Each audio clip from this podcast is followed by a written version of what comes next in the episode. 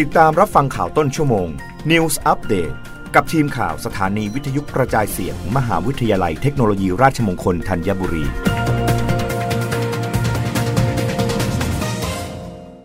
รับฟังข่าวต้นชั่วโมง โดยทีมข่าววิทยุราชมงคลธัญบุรีค่ะ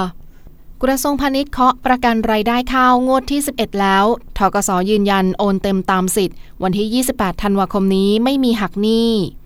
นายวัฒนศักดิ์เสือเอี่ยม อธิบดีกรมการค้าภายในกระทรวงพาณิชย์ ในฐานะประธานคณะอนุกรรมการกำกับดูแล และกำหนดเกณฑ์กลางอ้างอิง โครงการประกันรายได้เกษตรกรผู้ปลูกข้าว เปิดเผยว่า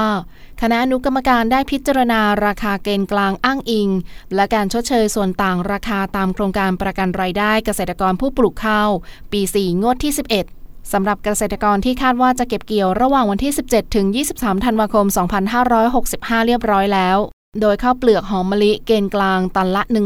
13,900 บาท 55 สตางค์ชดเชยตันละ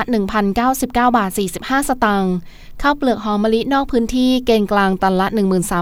13,392 บาท 57 สตางค์ชดเชยตันละ 607 บาท 43 สตางค์ ข้าวเปลือกปทุมธานีเกณฑ์กลางตันละ 1889 บาท 02 สตางค์ชดเชยตันละ 110 บาท 98 สตางค์ข้าวเปลือกเจ้าเกณฑ์กลางตันละ 9,638 บาท 57 สตางค์ชดเชยตันละ 361 บาท 43 สตางค์และข้าวเปลือกเหนียวเกณฑ์กลางตันละ 12,395 บาท 70 สตางค์ซึ่งสูงกว่าราคาเป้าหมายที่ตันละ 12,000 บาท จึงไม่มีการชดเชยส่วนต่างในงวดนี้ โดยธนาคารเพื่อการเกษตรและสหกรณ์การเกษตร หรือทกส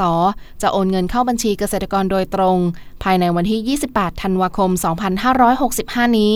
และยืนยันว่าจะไม่มีการหักหนี้ของเกษตรกรแต่อย่างใด ซึ่งทกส ส่วนกลางได้กำชับไปยังทกส สาขาภายในพื้นที่เรียบร้อยแล้ว อย่างไรก็ตามกรมได้เพิ่มการติดตามดูแลการซื้อขายข้าวเปลือก ทั้งในเรื่องของการปิดป้ายแสดงราคารับซื้อ